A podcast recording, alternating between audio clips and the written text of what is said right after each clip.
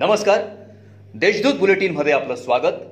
आज मंगळवार बावीस सप्टेंबर दोन हजार वीस. जाणून घेऊया जळगाव जिल्ह्याच्या ठळक घडामोडी.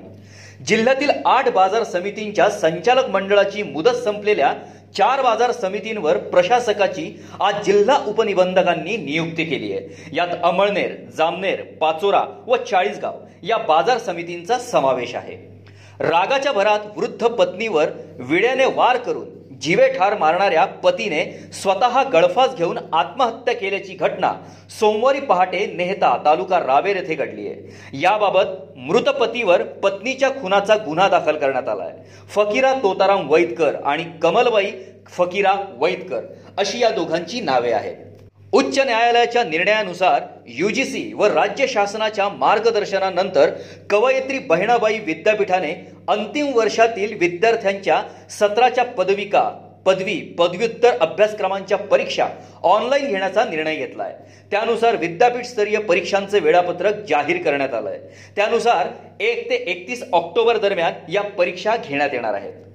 जिल्ह्यात कोरोनाचा प्रादुर्भाव रोखण्यासाठी पालकमंत्री नामदार गुलाबराव पाटील यांच्या मार्गदर्शनाखाली राज्य शासनाकडून माझे कुटुंब माझी जबाबदारी अभियान राबवण्यात येत आहे.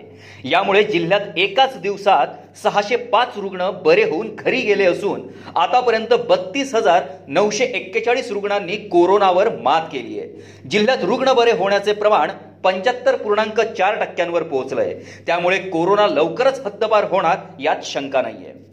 जिल्ह्यात सोमवारी पुन्हा नव्याने चारशे पंच्याहत्तर कोरोनाबाधित रुग्ण आढळून आले आहेत यामुळे जिल्ह्यातील एकूण रुग्णसंख्या चौवेचाळीस हजार तीनशे बहात्तर इतकी झाली आहे रविवारी दिवसभरात अठरा रुग्णांचा मृत्यू झाला आहे जिल्ह्यात आतापर्यंत पस्तीस हजार पाचशे सहासष्ट रुग्ण कोरोना मुक्त झाले आहेत यातील सहाशे पंचवीस रुग्णांना नुकताच डिस्चार्ज देण्यात आला आहे सध्या नऊ हजार सहाशे ब्याण्णव रुग्णांवर उपचार सुरू आहेत.